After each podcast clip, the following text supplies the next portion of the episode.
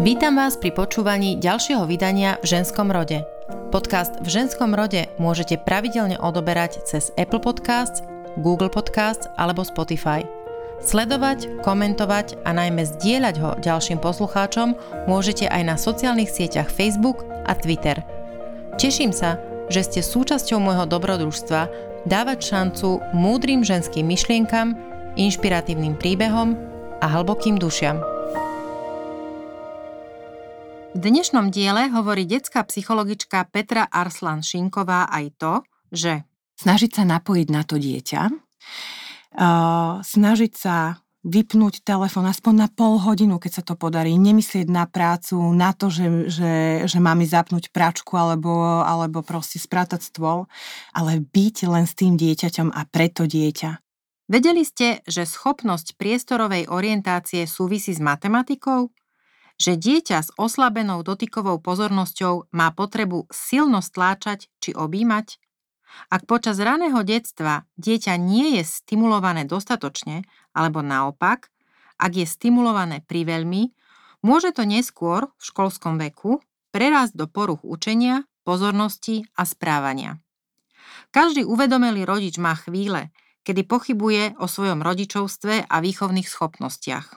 Naše rozprávanie s Petrou dáva v mnohom návod na to, ako sa vyhnúť niektorým chybám, či ako sa pokúsiť napraviť niektoré omily z minulosti. V ženskom rode dnes nie len o nádeji a láske, ale aj o nástupe detí do škôlky, o vzájomnom odlúčení a najmä o tom, že najdôležitejšie je rešpektovať dieťa, jeho emócie a vedieť mu povedať prepáč. Začala by som tou prvou témou, ktorú som si uh, proste pre, prehadzovala v hlave už dlhé mesiace. Mala som tu na začiatku tohto roka uh, riaditeľku, alebo teda zakladateľku jednej materskej škôlky. Vy sama ste založili materskú škôlku a teraz sme sa tak ako ocitli aj na začiatku školského roka, kde veľmi veľa rodičov prvýkrát prichádza do tej situácie, že v úvodzovkách odovzdávajú dieťatko prvýkrát do škôlky. Súkromné škôlky už berú deti, ktoré sú aj menšie ako dvojročné, čiže je to také veľmi emočné aj, aj pre tie deti, aj pre rodičov najmä pre mamy, ktoré sú tie, ktoré zostávajú s tými deťmi počas dlhšieho obdobia doma a, a pre ne je to také až odtrhnutie mm-hmm. a možno, možno by som povedala aj buď rovnaký, ale možno aj väčší stres ako pre tie deti.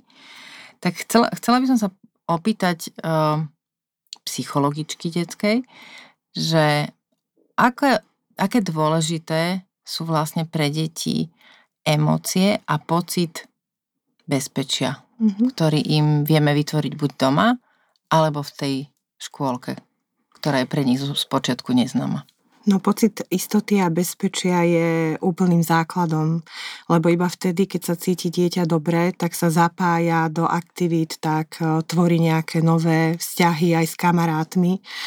A toto je v podstate veľmi dôležité si premyslieť aj načasovať, ak sa dá, ak to umožní tá pracovná situácia rodičov, aj takú tú adaptáciu v škôlke. A presne toto hovoríme rodičom, že veľmi dôležité je to, aby deti nadobudli v tom novom prostredí pocit istoty a bezpečia, aby ho spoznali a ten pocit istoty a bezpečia sprostredkováva dieťaťu rodič, svojou prítomnosťou, pretože dieťa v podstate cez toho rodiča nacíti aj pani učiteľku, aj to prostredie, aj teda tých ďalších e, kamarátov z tej škôlky. Takže toto je naozaj veľmi kľúčové, dbať na to, aby, aby to dieťa nebolo dané do nového prostredia, ktoré nepozná, pretože keď si aj my dospelí predstavíme, že zrazu niekam ideme, kde nikoho nepoznáme a nikdy sme neboli, tak prirodzene nejaký stres máme aj my. Uh-huh. A dieťa ho má samozrejme ešte väčší. A veľmi dôležité je to, aby aj tá pani učiteľka, ktorá bude náhradnou vzťahovou osobou pre dieťa, aby tiež mala možnosť dieťa spoznať, čiže mm, ja odporúčam aj neadaptovať deti úplne naraz, ale niektoré detičky sa môžu začať adaptovať v lete, niektoré na začiatku septembra, ďalšie na konci a tak ďalej, ale samozrejme mm, sú obmedzené možnosti, niektorí rodičia nemajú tú možnosť, to chápem. Mhm, no to som chcel povedať, že, že v, v situácii, kde ten rodič vlastne nemá na, príliš na výber, a dajme tomu možno na tú adaptáciu, keď má 2-3 dní, uh, naozaj pár minút alebo možno hodinu, že je to veľa a možno mm-hmm. niektorí to nemajú vôbec. Do akej miery ten rodič uh, má mať v podstate výčitky svedomia, že neumožnil tomu dieťaťu uh, to, čo by potrebovalo emočne dosiahnuť? Výčitky svedomia sú najhoršie, čo, čo môže v podstate ako keby ešte dieťaťu viacej skomplikovať celú tú situáciu.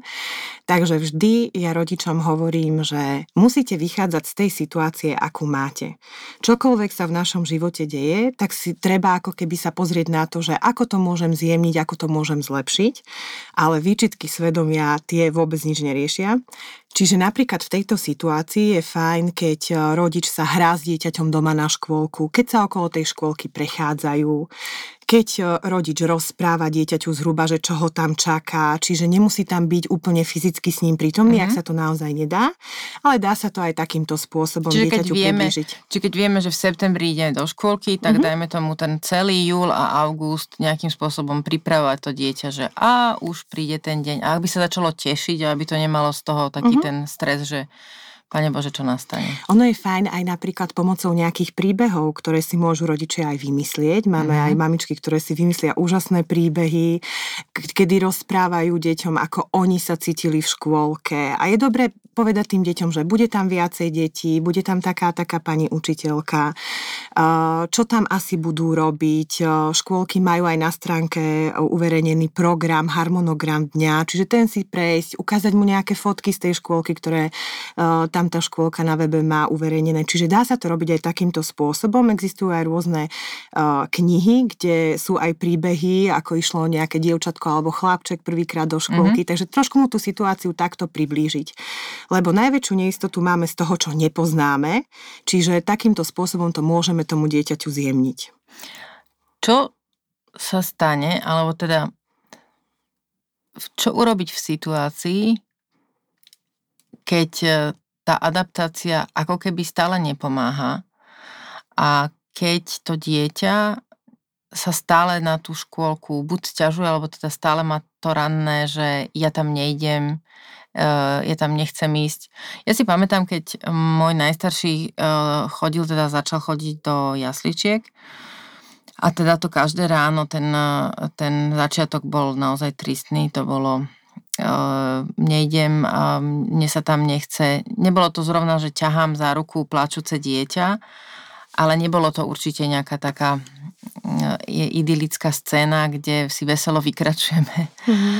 A ale netrvalo to našťastie dlho. Uh-huh. Hej, že ten, ten spôsob, akým sa potom adaptoval, bol, bol pomerne dobrý, mal veľmi príjemnú pani učiteľku a veľmi dobré deti tam boli, teda zjavne veľmi rýchlo si tam našiel kamarátov a dobrých.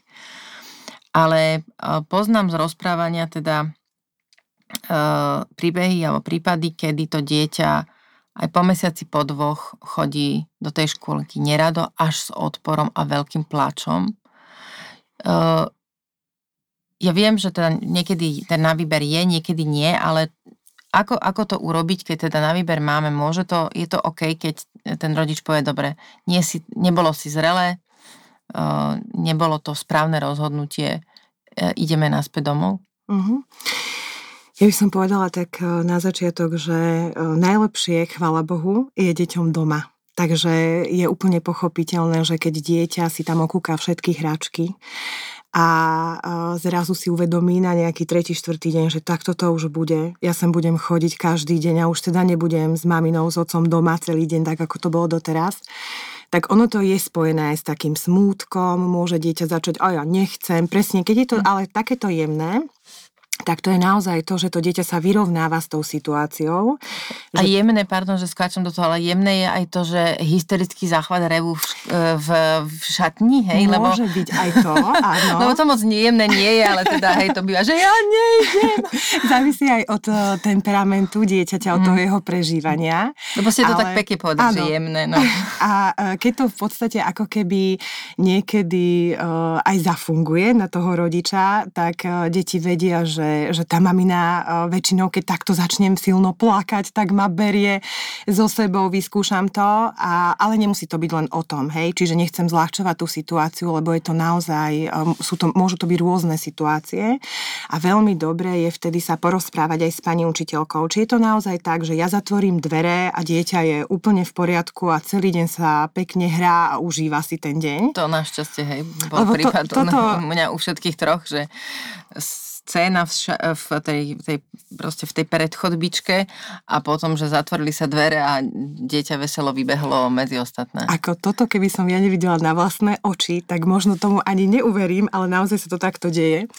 A ja musím povedať, že ja mám teda tiež dvoch synov. Uh, starší uh, chodí do škôlky, alebo teda teraz už začal chodiť do školy, do prvého ročníka.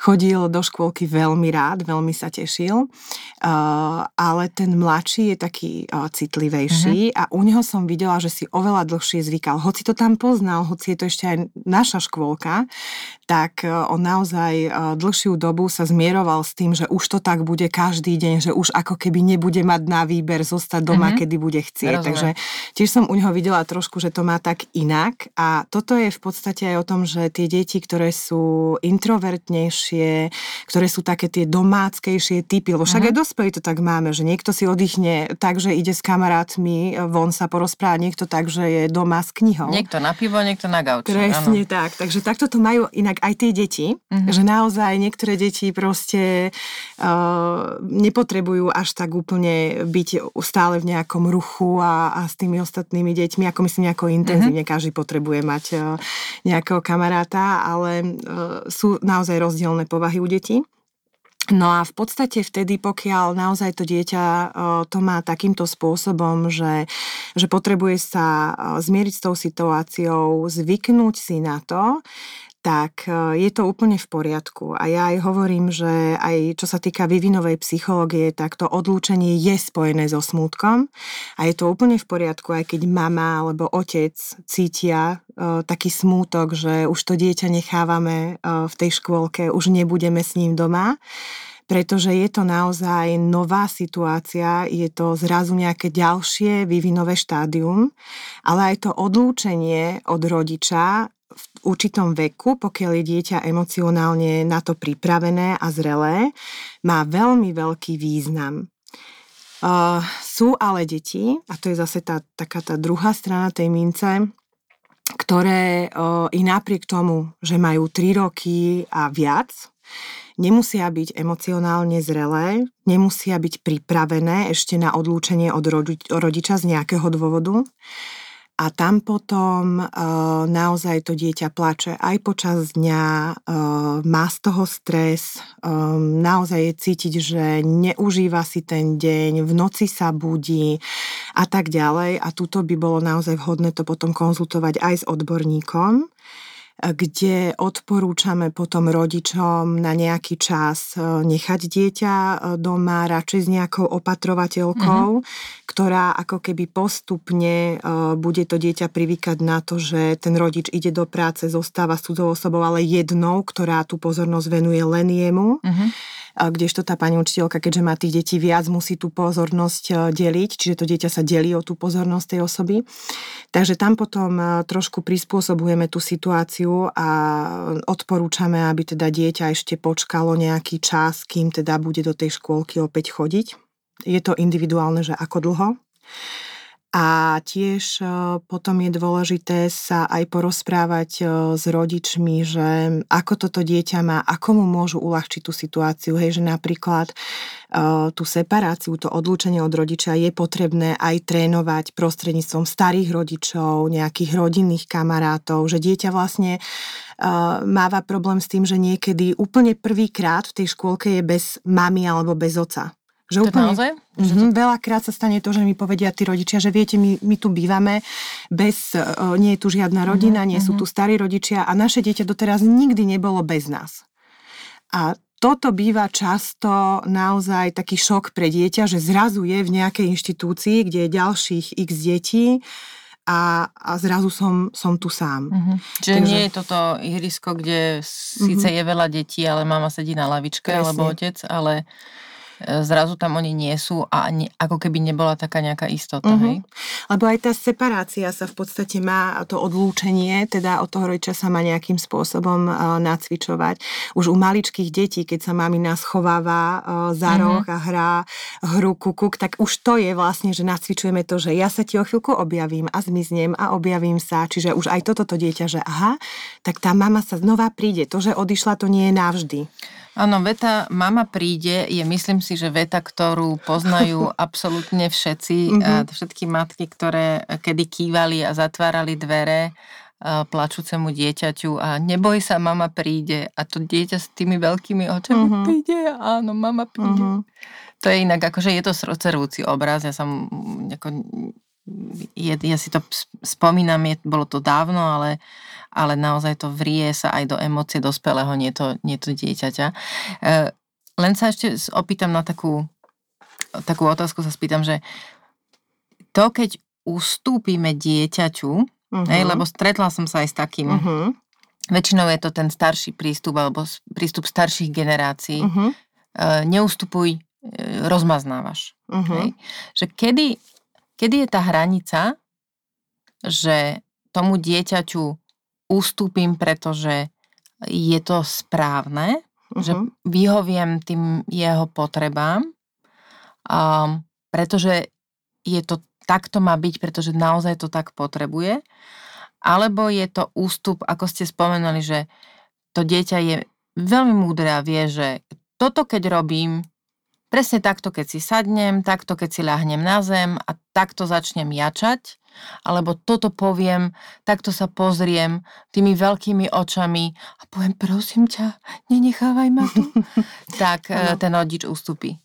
Viete, ja viem, že to je ťažké povedať, mm-hmm. ale viete asi, k čomu viem, smerujem. Mm-hmm, rozumiem. O, ono je ešte potrebné povedať aj to, že o, to, čo sa v tom dieťati odohráva, aj to, keď deti napríklad majú nejaký záchvat vzdoru alebo plaču, tak oni to nerobia úplne vždy, že vedome, ale to sú také podvedome nejaké uh, mechanizmy, ktoré sa vybudovali presne týmto spôsobom, že keď kričím a silno kričím, tak tak prosím sa mi vyhovie. Tak kauzalita, hej? hej, že keď tak. Áno, hm. a toto v podstate má to dieťa podvedome, lebo niektorí či povedia, no tak teda to on si takto vedome naplánuje, tak je nie. Ako je to naozaj stále, je to v podstate skôr také mm-hmm. podvedomé čosi.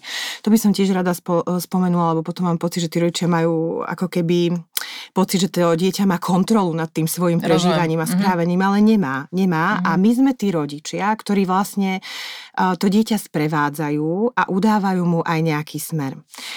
A keď dieťa má problémy s tým odlúčením alebo s adaptáciou, tak vždy si sadnem uh, s rodičmi a spýtam sa, ako to majú oni. Čo oni cítia? Majú dôveru v tú škôlku? Sú si istí tým rozhodnutím, že to dieťa dávajú do škôlky? A veľakrát sa mi stane, že sa mi tá maminka rozplače a povie, že viete čo, ja by som ho do škôlky práve ešte nechcela dať, ale môj muž tlačí a chce. Ja by som s ním aj mohla byť doma, mne sa nechce ísť ešte do tej práce ale teda babka povedala, že už treba, alebo ho rozmaznávam.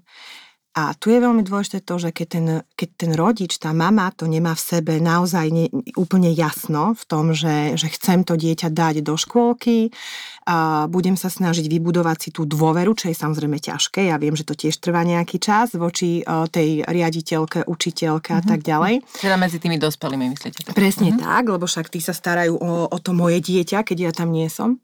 Tak, pokiaľ ten rodič v tom nemá úplne jasno, tak nie je s tým zmierený, tak ani to dieťa nebude úplne s tým zmierené. Vy cíti to? Mhm, veľmi. A my to cítime tiež z toho rodiča, uh, keď, uh-huh. keď sa lúčia napríklad. Hej, že to lúčenie je veľmi také, že mama má slzy v, očiach alebo 10 krát uh, pusinka a podobne. Čiže tuto tiež rodičom hovoríme, že v prvom rade musíte sa rozhodnúť vy. A takto je to so všetkým. Aj s uh, dojčením, aj úplne s inými situáciami. Čiže keď ja rodič som rozhodnutý a mám pocit, že je to dobré pre moje dieťa, tak to moje dieťa to oveľa lepšie zvládne, aké, akákoľvek tá situácia mm-hmm. bude ťažká. A druhá vec je tá, že potom samozrejme uh, sú tie deti, o ktorých som hovorila, ktoré nemusia byť emočne dostatočne zrelé a nie je to spôsobené len neistotou, ktorú má rodič. Uh-huh. A teraz nehovorím o neistote, ktorá je v tej určitej miere úplne v poriadku, lebo hovorila som, že je to nová situácia pre toho rodiča, tiež sa s tým musí vyrovnať.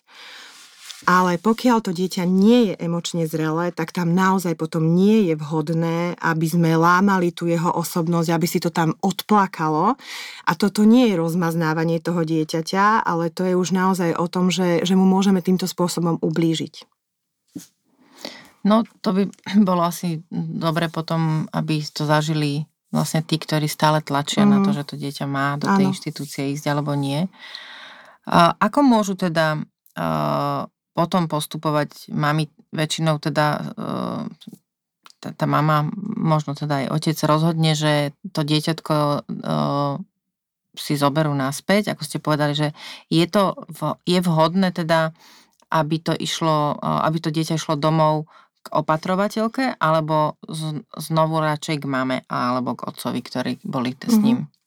Toto tiež závisí od toho, že ako toto dieťa má, čiže tam určite odporúčam potom návštevu odborníka, mm-hmm. detského psychológa, ktorý poradí rodičom na základe toho, že zistí cez nejaké projektívne techniky pomocou hry alebo pomocou kresby alebo e, pomocou aj rozhovoru s rodičmi, že ako to zhruba to dieťatko má, že či je vhodné naozaj a potrebuje e, byť ešte s tým rodičom, tam odporúčame potom aj takú hrovú terapiu, pomocou ktorej sa krásne dajú tie emócie potom spracovať a, a navodiť dieťaťu taký pocit istoty a bezpečia, zlepšiť aj vzťahovú väzbu s rodičom, lebo môže byť napríklad neistá a práve preto to dieťa emočne dozrie. Tam môže byť veľa príčin, mm-hmm. čiže hľadáme tú príčinu a podľa toho potom aj odporúčame, že čo s tým. Mm-hmm.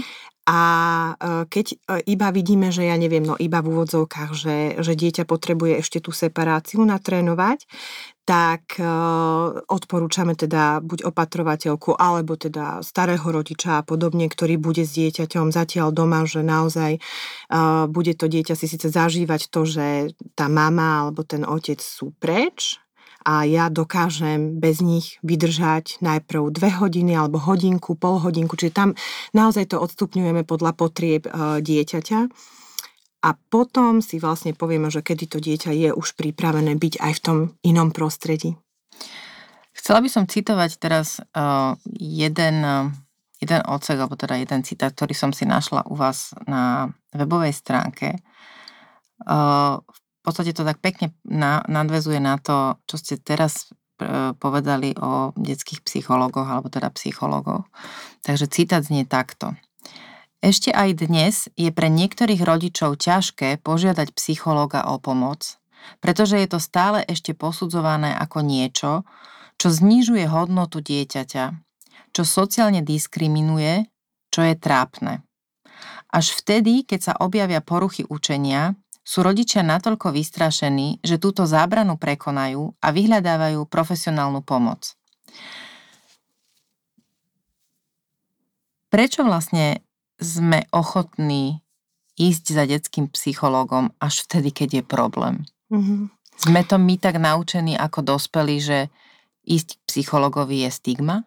Bohužiaľ, mám pocit, že stále to pretrváva, aj keď menej. Mám pocit, že pred tými 11 rokmi, keď sme zakladali aj naše poradenské centrum pre rodičov, to bolo ako keby ešte viacej také také by som povedala veľmi spojené s takými nejakými obavami aj s hambou, že priznať si, že niečo neviem v tej výchove alebo to moje dieťa v niečom zlyháva napríklad pretože rodičia majú pocit, že zlyhávajú oni. A je aj problém si to niekedy ako keby priznať, že máme nejaký problém, poďme ho riešiť. A mám pocit, že je to je to naozaj o niečo lepšie. Myslím si, že tí rodičia viac vyhľadávajú aj pomoc odborníkov. A prečo je to neskôr, až keď naozaj napríklad tie problémy dieťa prejdú až do nejakých poruch učenia? Ja si myslím, že je to aj tým tlakom prostredia, že tu už dieťa zrazu dostáva zlé známky, začína tlačiť ten učiteľ. Niekedy to tak je e, so všetkým, že až keď sme dotlačení, až keď naozaj napríklad ochorieme, až vtedy zmeníme ten životný štýl. Mm-hmm. Takže toto je také, by som povedala, že asi aj uh, v tých ľuďoch zakorené, že riešim, až keď to nejako vieskaluje. Keď to horí. Mm-hmm.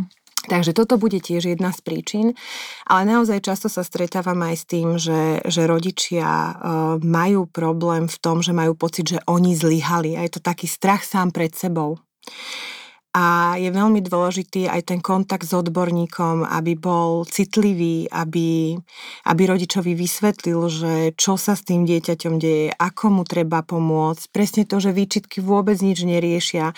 Ani netreba nejakým spôsobom uh, teraz hľadať, že, že kto mohol niečo viac urobiť. Poďme sa pozrieť na to, že kto môže teraz niečo viac urobiť mm-hmm. pre to dieťa. Čiže neanalizovať to, čo mm-hmm. bolo. Ja sa uh, uh, teda priznám, že toto budem, toto začínam riešiť, um, teda túto tému, ku ktorej prichádzame, uh, volím preto, lebo chcem plynulo prejsť z, teda z tej predškolskej mm-hmm. výchovy už teda uh, k tej časti školskej dochádzky, ktorá je povinná. Mm-hmm. Ale tu k tým psychologom poviem svoju osobnú skúsenosť. Náš prostredný syn mal také prejavy, asi v troch rokoch, ktoré mne pripadali, ako máme náročné, ale zvládnutelné a respektíve také teda, že viete, keď máte nejaký, nejaký problém, no tak naučite sa, alebo teda nejaký prejav toho dieťaťa, naučite sa s ním, s, s ním žiť. Čiže keď proste povie, že to bude, bude jesť iba uh, rýžu zvlášť a meso zvlášť, alebo proste bude to robiť takto, tak to sa tomu časom prispôsobíte, lebo si poviete, že no tak aspoň bude mať pokoj, mm-hmm. nebudeme tu mať uh, hluk a tak ďalej. Um, ale sú to len tie prejavy, ktoré, ktoré v tom, v tom veľkom rámci mne nemusia dávať ten veľký obraz. Mm-hmm. V našom prípade teda uh, sme sa rozhodli pre detského psychologa a detská psychologička vlastne prišla na to, že naše dieťa je nadprimerne intelektovo nadané. Uh-huh. A všetky tie prejavy, ktoré boli, vlastne súviseli s tým, že sme ne, nevedeli pristúpiť, ako keby sme nemali tú správnu matricu. Uh-huh. Ten správny kľúč. Áno. A v podstate uh, toto je, to chcem poukázať na to, že keď vám ten psychol, keď ho vyhľadáte a on vám pomôže vlastne pochopiť a prísť na to, kde je ten, ani nie že problém, ale že vlastne čo tá situácia pred vami je, mm-hmm. tak vy ju môžete ako rodič pochopiť, ni, nič si nevyčítať, ale mm-hmm. vlastne nájsť uh, nový prístup k tej veci, k tej situácii, k dieťaťu aj k sami k sebe. Uh-huh. A ja som si proste pozrela pár vecí, ktorým sa vy venujete a veľmi ma zaujalo, keďže som aj tu v štúdiu mala aj učiteľku, ktorá riešila, alebo teda učila aj deti s, vývinovými, s vývinovými poruchami učenia. Mala som tu aj mamičku, ktorá má dieťa s Aspergerom, ku ktorému treba ináč pristupovať a nie vždy sa mu to dostáva. Uh, že toto všetko sa síce diagnostikuje až na šk- v škole, mm-hmm. ale vlastne dá sa to dokonca, ste, ste písali, že, že, že v škôlke, mm-hmm a že sa vlastne s tým dá už v škôlke, respektíve teda pred začiatkom školy niečo robiť. A to mm-hmm. bolo pre mňa fascinujúce.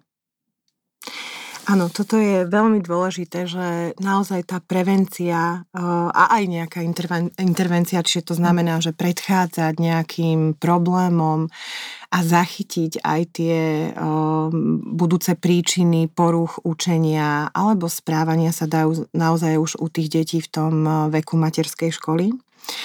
Len často je rodičovi povedané, dieťa z toho vyrastie, hej, alebo je tam potom to, že, že snáď akože tie problémy nejakým spôsobom prejdú, alebo si to nejako inak ten rodič vysvetlí.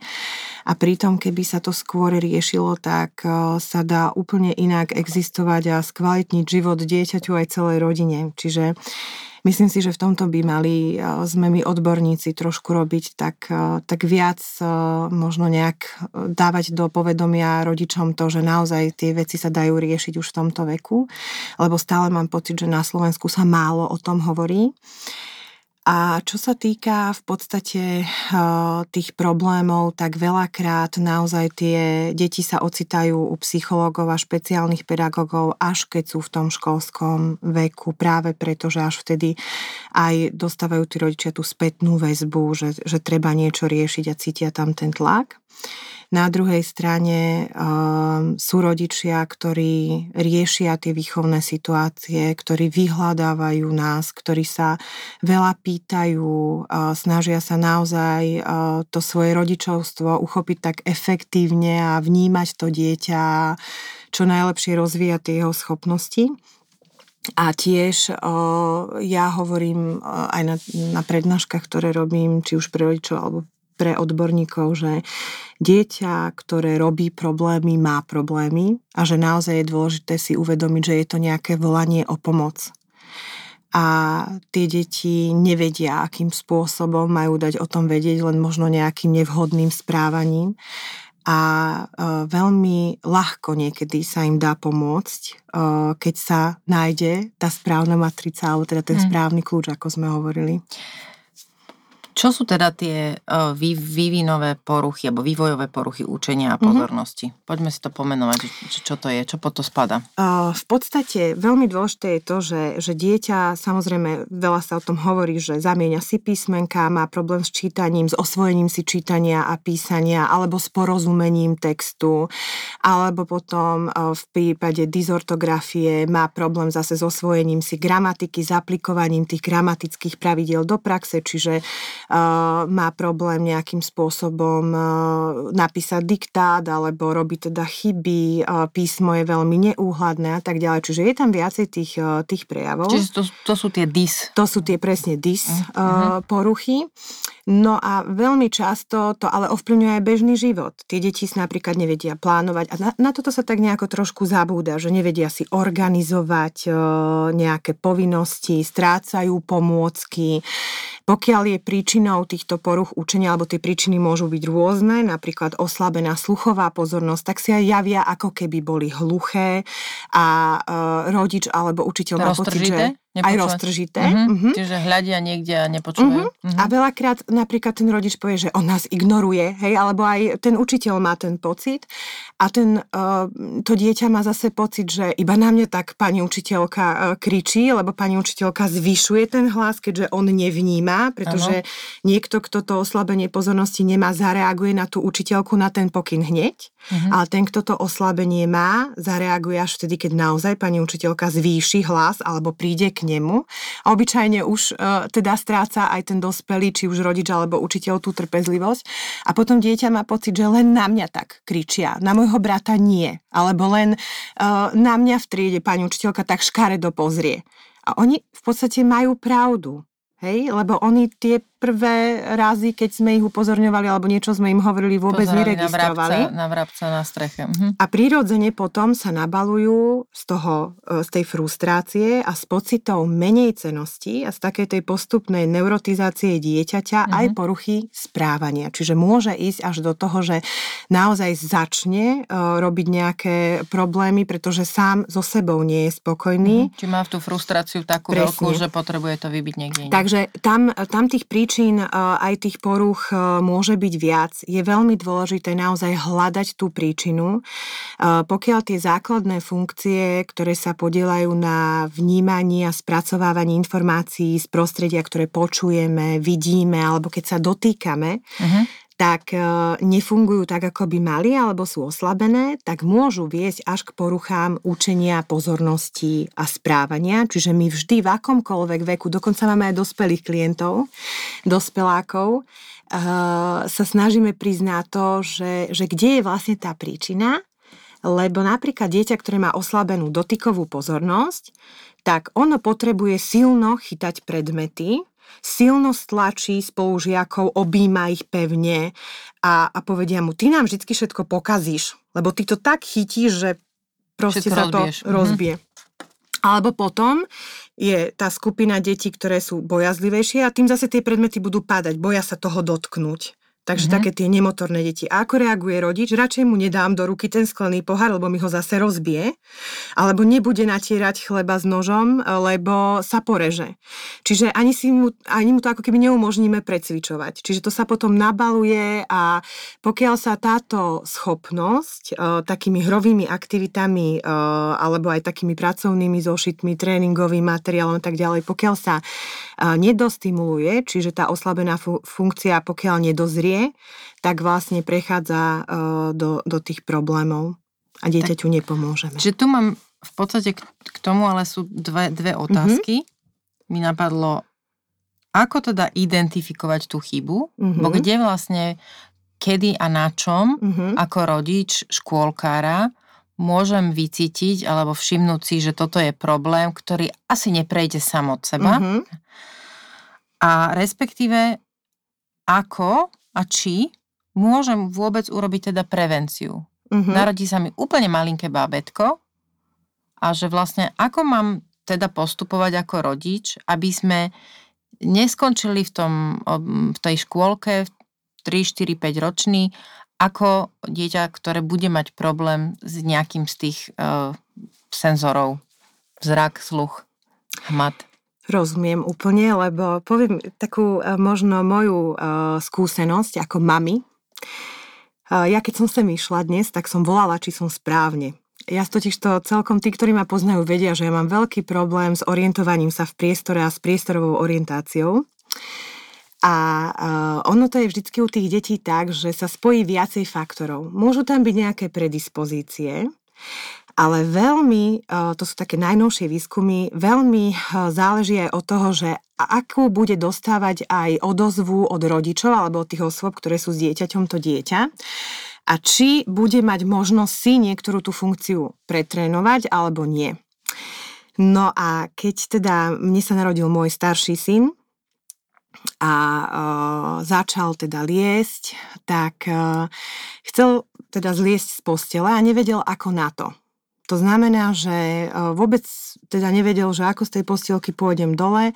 A ja som teda začala rozmýšľať nad tým, že ja vlastne ani neviem, že, že ako mu to mám ukázať, že vlastne ne, ne, uvedomovala som si ako psycholog, že no tak nebudem ho z tej postele skladať, lebo tým pádom si to neprecvičí, lebo väčšina rodičov by ako reagovala. Dieťa je na vysokej posteli, uh, môže spadnúť dole, nevie zliezť, no tak ho zložím.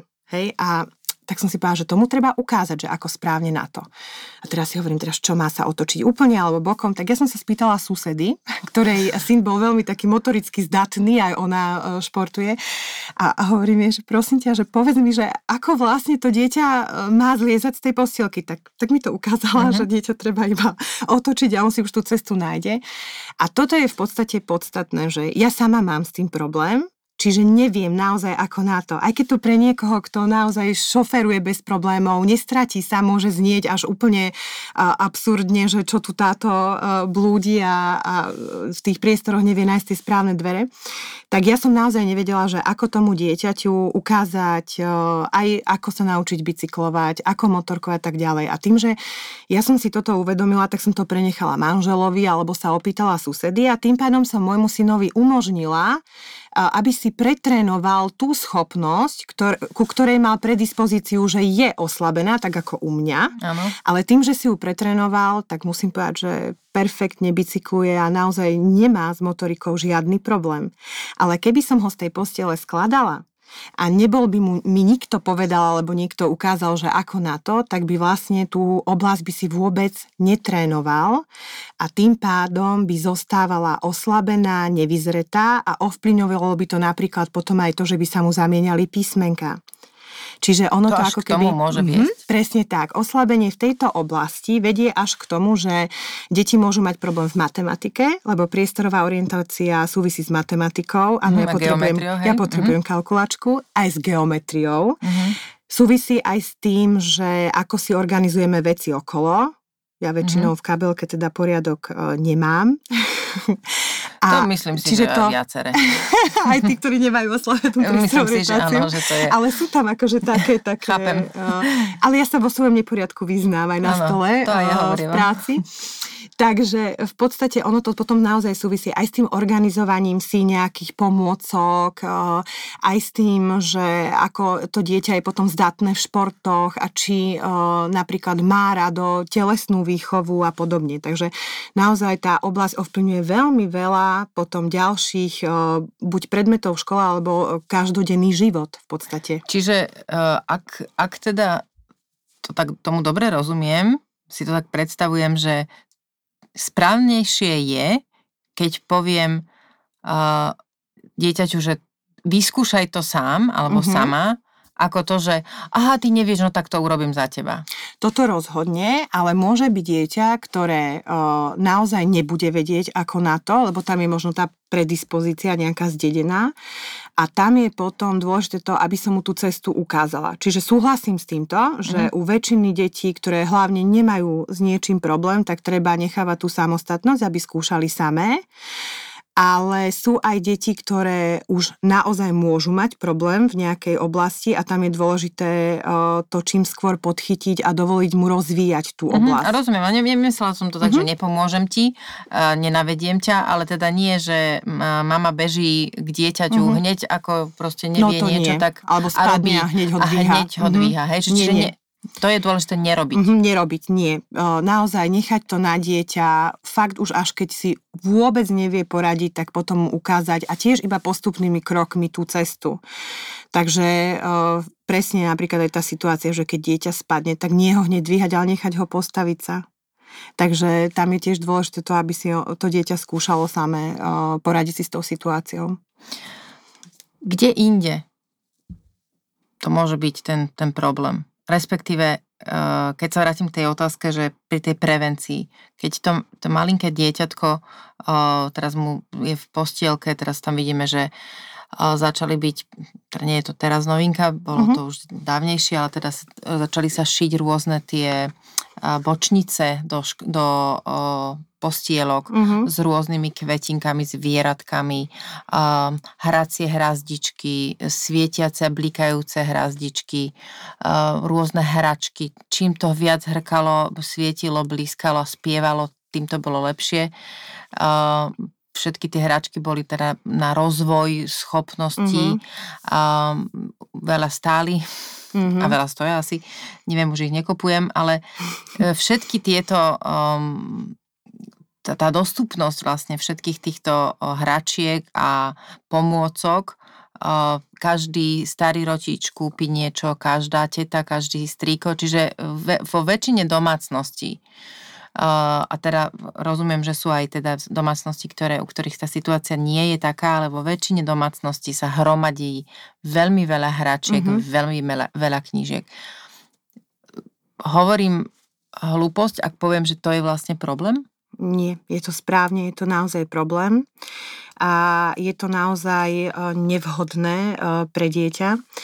Ja som namiesto tých ohrádok a vankúšov a tak ďalej zástanca obyčajnej nízkej postielky, z ktorej aj to maličké bábetko dokáže sa zgúlať a štvornožky prísť za mamou, že už som hore pretože pokiaľ tomu dieťaťu dávame tú dôveru, voľnosť a nepreťažujeme ho tými vonkajšími podnetmi formou tých blikajúcich a hrajúcich hračiek a a vyslovene rôznych predmetov, ktoré sú okolo neho, tak to dieťa sa oveľa lepšie rozvíja, lebo pokiaľ e, napríklad dieťa má 20 hračiek, tak ono nevie ani s ktorou sa má začať hrať. A dopadne to tak, že väčšinou e, mi rodičia hovoria, že ich všetky vyhádže, alebo e, sa hrá s každou len sekundu a tá pozornosť je potom veľmi krátka výdrž, veľmi taká mm. uh, oscilujúca. No k tomu smerujem, že vlastne, mm-hmm. že či die, to dieťa potom vôbec schopné udržať Nie. pozornosť. Nie, toto je naozaj uh, veľký problém a tiež si myslím, že je veľmi veľa rodín, ktoré majú tých hračiek naozaj veľký kopec a e, treba na to dávať pozor, lebo dieťa sa chráni pred preťažením tak, že sa vypína. A keď vypnem napríklad zrakovú pozornosť alebo sluchovú pozornosť, no tak si ju zase netrenujem a nedozrieva. Čiže znova aj tým preťažením, tými rôznymi podnetmi môžem spôsobiť u dieťaťa pravý opak, namiesto toho, aby som ho rozvíjala, tak brzdím jeho rozvoj. Čiže dieťa je nesamostatné, e, tá hračka väčšinou všetko za neho pomaly urobí, čiže nemôže ani v podstate si trénovať e, nejaké zručnosti. A znova je tam ešte problém ten, že sa chráni pred tým preťažením a vypína sa. Čiže keď už vidím e, dieťatko, ktoré leží a má tam nad sebou tú hrazdičku, na ktorú sa ani len nedíva, mm. napriek, ta, napriek tomu, že ona svieti, točí sa mm. a blíka, a, a, a spieva, tak má dosť. Tak má dosť, hej? Áno, Čiže tak. vlastne to je o tom, že nie ešte mu do toho mm, začnem nie. spievať a hrkať tromi hr, hr, hrkalkami. A toto je presne to, čo žiaľ si ten rodič úplne neuvedomuje. Takže presne to dieťa, pokiaľ, pokiaľ odkloní tú hlavičku, tak má dosť. A treba mu dať vtedy naozaj priestor na to, aby bola aj v kľude. A preto si myslím, že oveľa vhodnejšie, ako tie stimuly samozrejme majú byť, ale oveľa vhodnejšie sú nejaké jednoduchšie kolotoče, ktoré si dokáže mama urobiť aj, aj sama z bez, bežne dostupných materiálov, ktoré má doma. Čiže dieťa má nejaké, uh, nejaké stimuly, má farby okolo seba, ale nesmie byť toho veľa. Keď uh, sa teda dostanem k tomu, uh, tiež použijem jeden, jeden svoj príklad najmladší syn, ten tretí, bol najmenej motoricky zdatný. Uh-huh. A tuším, to bolo po prvom ročníku, myslím, že áno, že to bolo, med, to bolo leto medzi prvým, prvou a druhou triedou, kedy uh, mi tak nešťastný hovoril, že, že nechcú s ním hrávať uh, vybíjanu, uh-huh. lebo nevie nikdy trafiť, nevie dobre hodiť. Mm-hmm. Vždy to proste ide niekde inde a, a nikdy ho k sebe nezoberú, alebo ho veľmi rýchlo vylúčia, alebo ho veľmi rýchlo no. vybijú. Nevie sa uhnúť. A, a to teda hovorím, že vlastne to bolo 7-ročné dieťa. A pamätám si doteraz, ako sme e, v, boli spolu v lete u mojich rodičov na, na dvore za domom a do nemoty sme si hádzali loptu. Myslím si, že, že teda som mala otestovanú trpezlivosť naozaj veľmi, lebo do nemoty to bolo, že poď si so mnou hádzať, alebo ja som vlastne, ja som ho za, zavolala a potom sa mu to tak zapáčilo, mm-hmm. že sme si potom hádzali.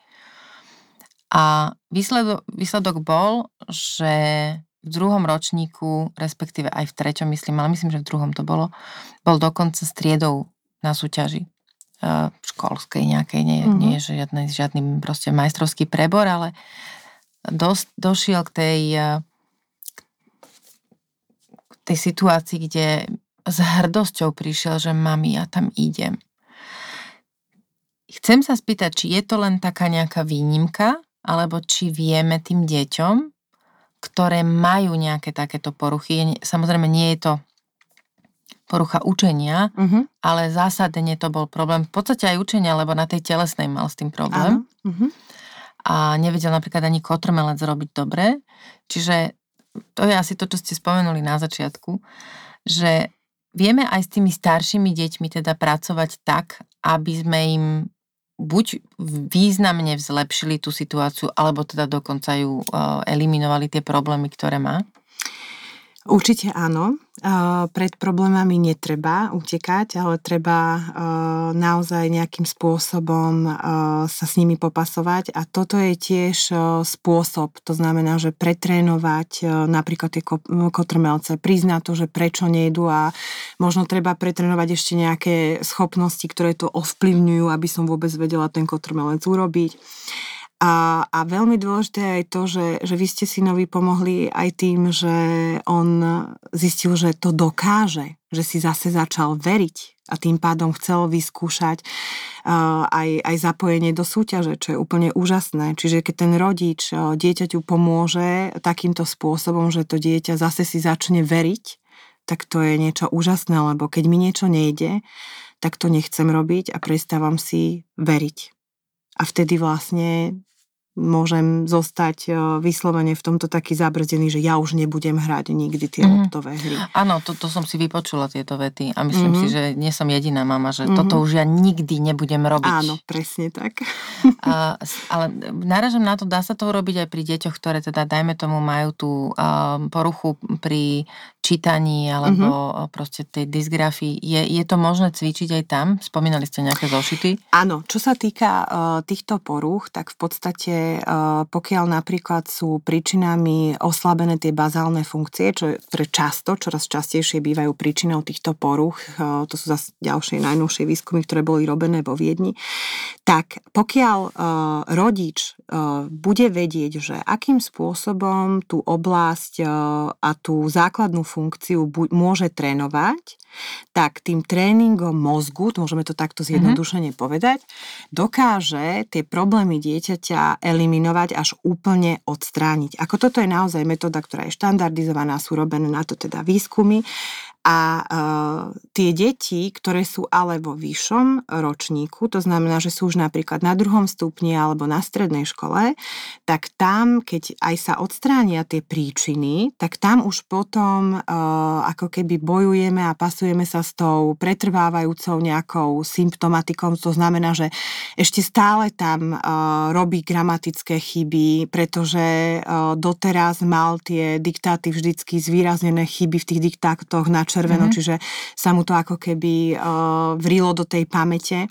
Som sa rozprávala s jednou pani učiteľkou a ona hovorí, že ja už toľko tých uh, gramatických chýb uh, vidím v tých diktátoch uh, a zvýrazňujem ich, že už ja sama robím niekedy tú chybu. Tú istú, hej? tak hovorím, že no kľúčom by bolo asi, keby sa zvýrazňovali tie dobre napísané slova, lebo naozaj, keď si to predstavíme, tak tie deti majú zvýraznené tie chyby v tom diktáte, Rozumiem. čiže to vám udrie do očí.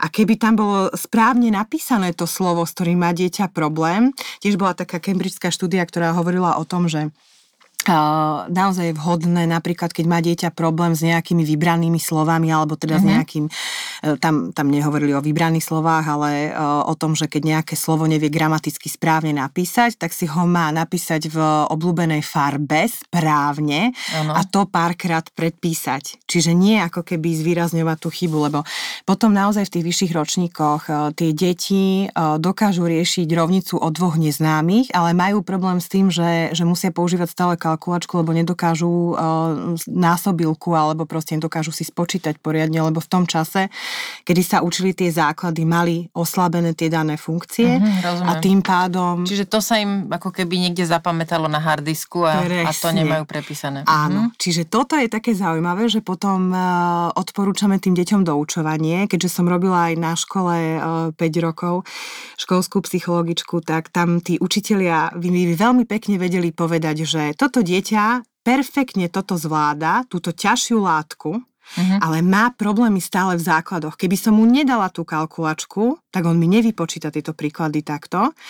A uh, toto je potom uh, dobré ešte potom s tými učiteľmi si prejsť a tie deti, ktoré majú už tie odstránené príčiny uh, ich problémov, dokážu vlastne pomocou nejakého doučovania veľmi rýchlo dobehnúť to čo, uh-huh. to, čo v tých základoch nefungovalo kvôli tým poruchám. To je fascinujúce počúvať vás, že existujú riešenia. Mm-hmm.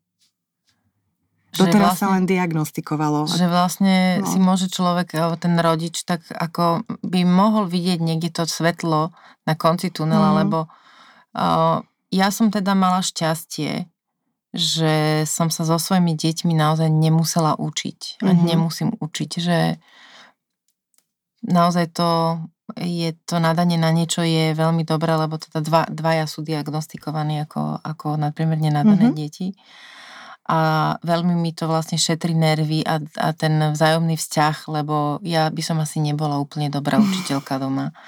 Poznám sa, že nem, ja nemám, nemám takú výdrž, taký, tak mám trpezlivosť na iné veci, ale v tomto by som nebola dobrá, tak ďakujem Bohu, že to nemusím robiť. A, a súcitím teda so všetkými rodičmi, ktorí to robiť musia, lebo viem, že je to veľmi náročné e, emocionálne aj pre nich, aj pre to dieťa, lebo ten vzťah proste trpí samozrejme tým, že ten rodič má nároky a to dieťa niekedy to nevie Áno. E, naplniť a asi je z toho tá frustrácia na obidvoch stranách. E, chcem sa ešte opýtať k, k tým dve veci. Jedna, jedna súvisí vlastne s, s tým, keď, má, keď sú integrované takéto deti mm-hmm. v mhm. triede, a po prípade deti, ktoré majú väčšie problémy ako len DIS. Uh-huh.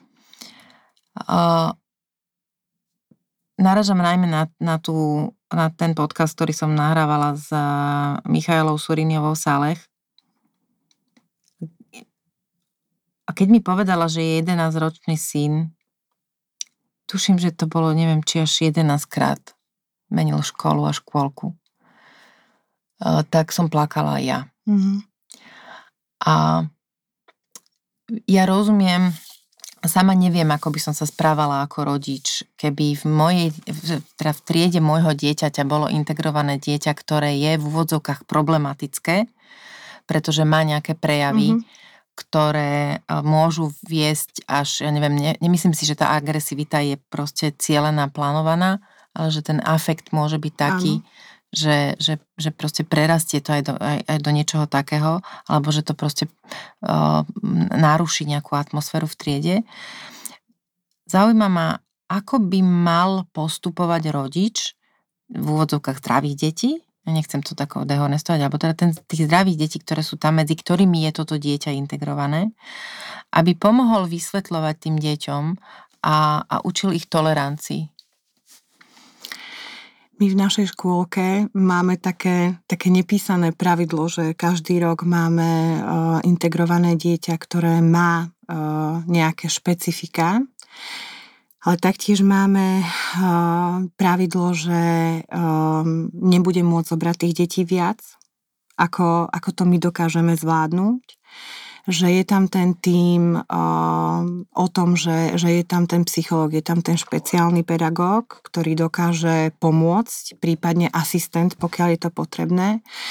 A samozrejme je stále potrebné myslieť aj na to, že či ten učiteľ s tým vie pracovať, či uh, vie s tým pracovať aj kvôli tomu, ja neviem, počtu detí, alebo tomu prostrediu, aké je mhm. a tak ďalej. Čiže ja niekedy naozaj vidím, že tí učitelia aj by chceli, ale skutočne nemajú na to možnosti, prostriedky.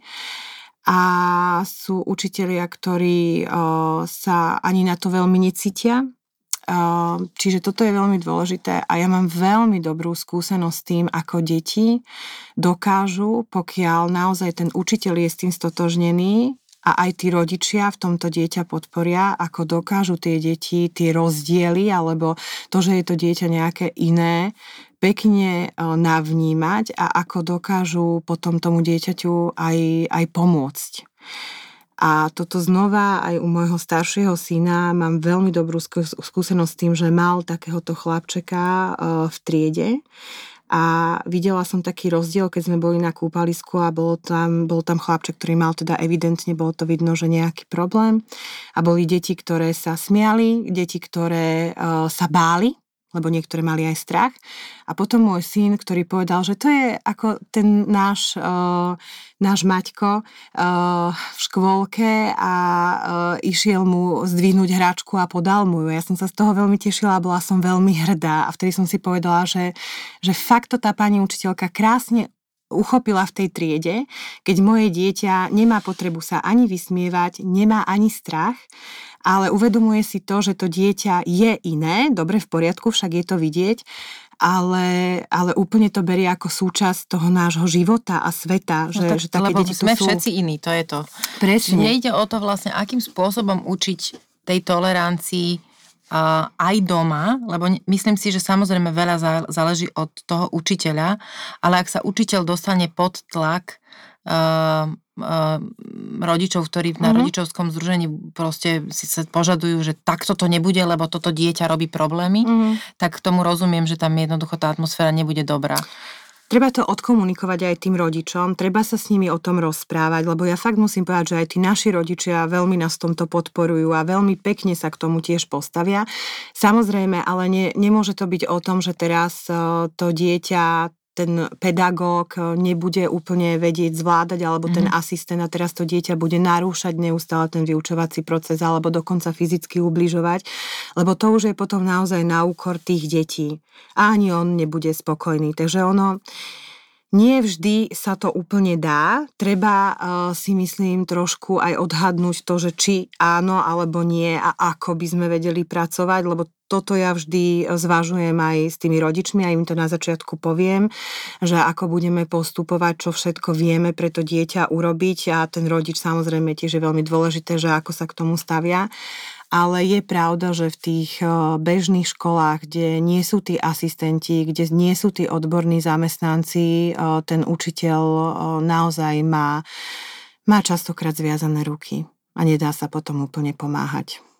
No, to je asi to zúfala situácia mm. pre každého. A preto ja si myslím, že naozaj už treba trošku nejaké zmeny, aby boli v systéme. Mm. Teraz sa veľa hovorí aj o inkluzívnom vzdelávaní len tam tiež treba, aby to prostredie bolo pripravené, lebo tá inklúzia sa tiež nedá robiť, pokiaľ tam ten odborný tým nebude a, a tie počty detí budú také, aké sú a podobne. Takže... Škoda, že som si nevypísala. Uh, mám, máme v, v mojom klube Železných matiek máme uh, Stanušen, ktorá tiež sedela v tomto štúdiu, uh-huh. ktorá, tuším, včera či predvčerom som čítala jeden status, kde, kde povedala, opísala teda triedu, respektíve to bolo nejaké také proste prostredie v škole, kde sa učia deti, tuším, že vo viacerých, ako keby viacerých vekových uh, rozmedzí, uh, aj, aj teda z, integrované s Downovým syndromom. Proste opísala to tak, že ja som mala pocit, že hovorí o, o situácii totálnej sci-fi. Mm-hmm a, a rozumiem, že to nie je všade bežné, uh-huh. bežné, určite si nemyslím, že je to, tá, tá, tá trieda je v Nemecku, hej, teda uh-huh. nemyslím si, že to je všade v Nemecku, ale, ale je to, z môjho pohľadu to bolo naozaj uh, zázračné čítať, že, že keď sa chce, tak sa jednoducho dá. Tak sa dá. Uh-huh. A toto je to, čo ja vidím na tých pedagógoch, že, že mnohí sú tak uh, zapálení pre tú svoju prácu, pre to svoje poslanie, že fakt, keď, e, keď sú, tak sa dá veľa. Aj zázraky pomaly. A na záver by som sa chcela spýtať, a mi tak ide taká, taká otázka, že ako byť dobrý rodič a odpustiť si v situáciách, keď mám pocit, že zlyhávam. Mm. No, uh, ono je to naozaj veľmi náročné, lebo ako náhle sa staneme rodičmi, tak zrazu uh, prichádzajú uh, emócie, uh, ktoré sme doteraz možno nemali a neboli nimi konfrontovaní. A vyplavujú sa aj rôzne naše zážitky z detstva, aj to, ako sme my vnímali našich rodič, rodičov a veľakrát je potrebné sa ako keby zastaviť a trošku porozmýšľať, že či to, čo cítim, ten hnev napríklad, ktorý cítim voči môjmu dieťaťu, či to je naozaj ten hnev, ktorý patrí do tej situácie, či je to naozaj hnev na to moje dieťa alebo hnev na seba samého. Či mi tá situácia náhodou niečo nepripomína, lebo toto je tiež veľmi zaujímavé, že zrazu prídeme na to, že aha, toto je presne to, čo som nemal rád, keď mi robila moja mama napríklad. A my buď sa tomu vyhýbame, alebo robíme to isté. Hej, to sú, toto sú také veľmi zaujímavé mechanizmy, ktoré fungujú. A často, keď o, na to dieťa vypeníme alebo proste o, máme nejak, nejak tú situáciu nezvládneme, tak samozrejme, že prichádzajú tie výčitky a, a tie už som povedala v úvode, že to je to najhoršie, čo vlastne môže byť lebo keď, keď sme v zajatí v tých výčitiek, tak zas ako keby sa nevieme z toho kruhu dostať von.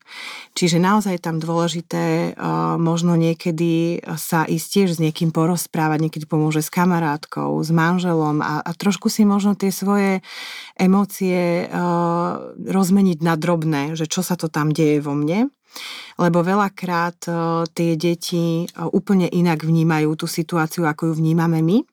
A toto je možno to druhé, čo by som poradila, že snažiť sa napojiť na to dieťa, snažiť sa vypnúť telefón aspoň na pol hodinu, keď sa to podarí. Nemyslieť na prácu, na to, že, že, že máme zapnúť pračku alebo, alebo proste sprátať stôl, ale byť len s tým dieťaťom a preto dieťa.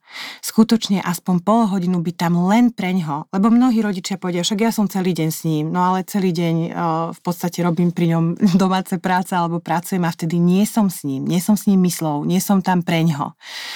Takže toto je podľa mňa tiež takým kľúčom, lebo niekedy naozaj nie je dôležité, že koľko času trávim s tým dieťaťom, ale ako ho trávim.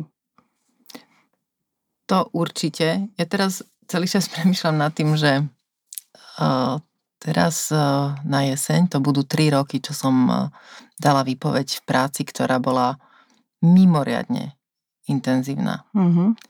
Kde som uh, minimálne raz do mesiaca niekde bola mm-hmm. v zahraničí kde som veľmi často mala aj večerné povinnosti a kde som na štátne sviatky pracovala, lebo väčšinou to boli štátne sviatky, kde sa teda konali nejaké oslavy štátnej reprezentácie.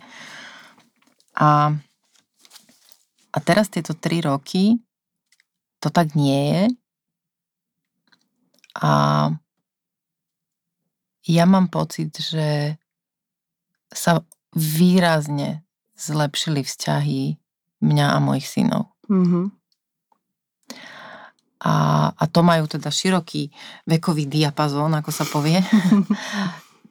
Takže uh, tá, nehovorím, že nerobím chyby, uh, ale samozrejme, že som sa ukludnila, oveľa menej kričím, mm-hmm. pretože nemusím zvyšovať hlas, napriek tomu, že stále to trvá 5, 6, 7 krát, alebo musím povedať teda v úvodzovkách pokyn, že prosím ťa, môžeš dať to Lego zo stola do herne, kde máš teda veľkú kopu Lega a napriek tomu to tam zostane do ďalšieho rána.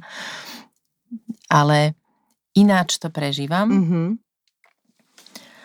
A mne sa veľmi osvedčilo vrátiť sa k tej situácii, k tomu konfliktu, ak nejaký bol. Mm-hmm a väčšinou teda na druhý deň a niekedy aj ob deň alebo, alebo dlhšie.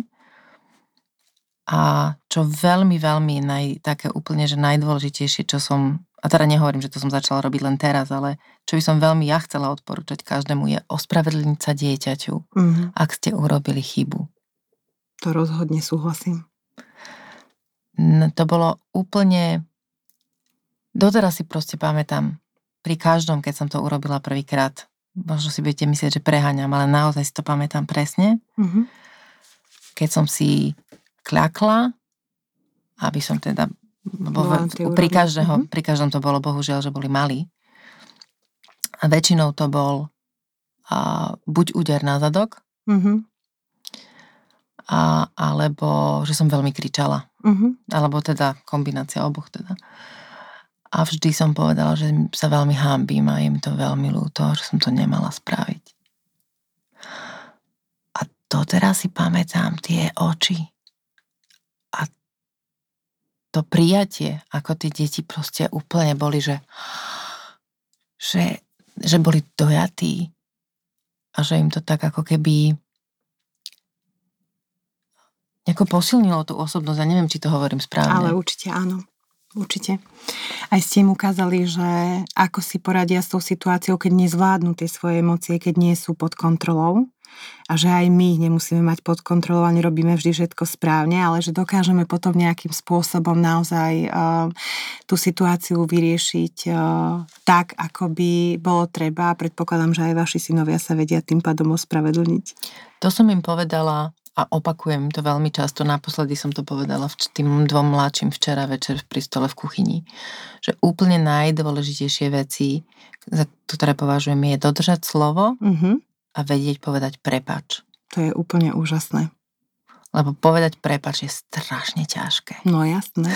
to, je, to je veľmi, veľmi ťažké sa ospravedlniť a povedať prepač. A tie naše deti, oni sa naozaj učia od nás, že keď o, napríklad prídu aj rodičia s deťmi, ktoré majú výbuchy o, hnevu mm-hmm. a nevedia kontrolovať tie emócie, tak skoro vždy prídeme k tomu, že, že toto isté majú aj tí rodičia. A ja by som k tomu ešte dodala, že, že naozaj to ospravedlnenie je veľmi dôležité. Je to úžasné, keď to rodič e, dokáže, pretože ukáže tomu dieťaťu naozaj to, že to, čo som urobil, nebolo správne, tak toto nie je OK. A aj to, že je mi to lúto, že som ti ublížil, lebo vlastne som dieťaťu e, tým ublížila. A veľmi dôležité je to, že ako to prepáč hovorím, lebo Uh, tiež toto som zažila, že rodičia hovoria prepáč, ale povedia, vieš, ja som ťa buchla, alebo ja som na teba nakričala, lebo ty si vylial toto a toto a roztrhol toto a toto. Nie. Lebo ja som nezvládla už ten hnev, lebo ja som toho dnes mala veľa, čiže ísť cez seba nehodiť tú vinu mm-hmm, na to mhm, dieťa, lebo... že, že aj tak si za to môžeš vlastne, sám. Áno, hej, vlastne, áno. že ja som nechcela, Presne, ale toto, ty za to môžeš. Áno, toto by, toto by nebolo vhodné. Ono, ono v podstate zase sme pri tom istom, a čo som si tu povedala pred dvoma dňami s Martou Šimečkovou, nerobiť nikomu to, čo by som nechcela, aby robili iní mne. A keď si povieme, že vlastne to dieťa je ten najväčší dar, aký máme, keď som sa raz stal rodičom, tak som naozaj dostal veľký dar do života. Tak vlastne nebudem mu robiť zlé a robiť mu mm. to, čo by som fakt nechcela, aby robili mne. Áno. Asi tak. Ďakujem vám veľmi pekne za tento rozhovor. Veľmi som si to užila. A, a mrzí ma, že sme vlastne neprišli ani, som si myslela, že sa vás budem pýtať na také, že prečo ste sa stali detskou psychologičkou a čo vás k tomu viedlo, ale mali sme stále o čom rozprávať. No ale tak, prečo vás to naplňa to, čo robíte? Lebo vidím na vás, že vás to určite naplňa. Veľmi. Ja som chcela byť naozaj psychologičkou už od e, strednej školy. A moji rodičia s tým neboli úplne stotožnení, lebo mi stále vraveli, že to ma neuživí a to teda nie je úplne dobré a tak ďalej. Uh, a som veľmi rada, že sa mi to podarilo. Uh, je to naozaj niečo, čo, čo človek musí mať uh, v sebe a uh, naozaj je tam veľmi dôležité aj takáto nejaká zdravá psychohygiena a neustála práca na sebe samom. Ja stále na sebe pracujem a stále je uh, čo. Takže toto, toto sa mi tiež páči, že sú to také výzvy, že keď chcete byť pre tie deti mm-hmm. a, a chcete im niečo dať, tak naozaj je veľmi dôležité aj so sebou byť v nejakej rovnováhe a, a mať a riešiť naozaj aj tie vzťahy okolo a tak ďalej. Čiže toto, toto je pre mňa veľmi také, také zaujímavé. Ja som založila školku ešte predtým, ako som mala vlastné deti, tie som mala až o 5 rokov neskôr. A ja som si uvedomovala, keď som chodila ako detská psychologička po tých zariadeniach, že by som chcela nejak inak robiť tie veci. A vtedy mi povedala moja kolegyňa, že počúvaj tak, lebo hovorím si, že, že veď už som im povedala viackrát, že nemajú nútiť tie deti jesť, lebo to spôsobuje toto a toto.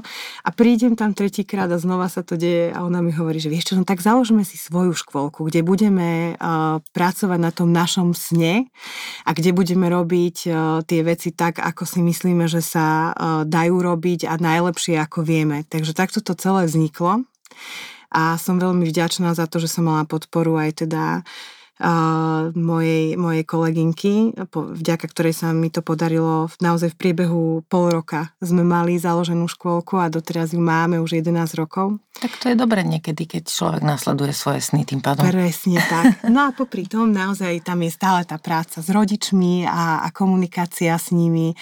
Čiže tam veľmi ako psychologička sa teším, že tiež e, dokážem trošku pomôcť zmeniť aj tú optiku na, na dieťa a tým pádom pomôcť aj tým deťom. Ste aj napísali knižky a teda ďakujem, budeme o, o, o takúto vašu knižnú nadielku aj súťažiť. A na záver by som vás chcela poprosiť, aby ste doplnili tieto vety. Verím v lásku, som najviac vďačná za svoje deti. A keby som si mohla prijať čokoľvek na svete, bolo by to? Napadol ma hneď mier, nechcem, aby to znelo ako kliše, ale spravodlivosť a, a naozaj mier. Aj v srdci, aj vo svete. Ďakujem, že ste počúvali môj podcast v ženskom rode. Ak vás tento rozhovor zaujal, Vypočujte si aj tie ostatné. V ženskom rode môžete sledovať a zdieľať aj na Facebooku. Napíšte mi svoje názory, nápady a hodnotenie. Už o týždeň v stredu sa na vás teším s novým dielom.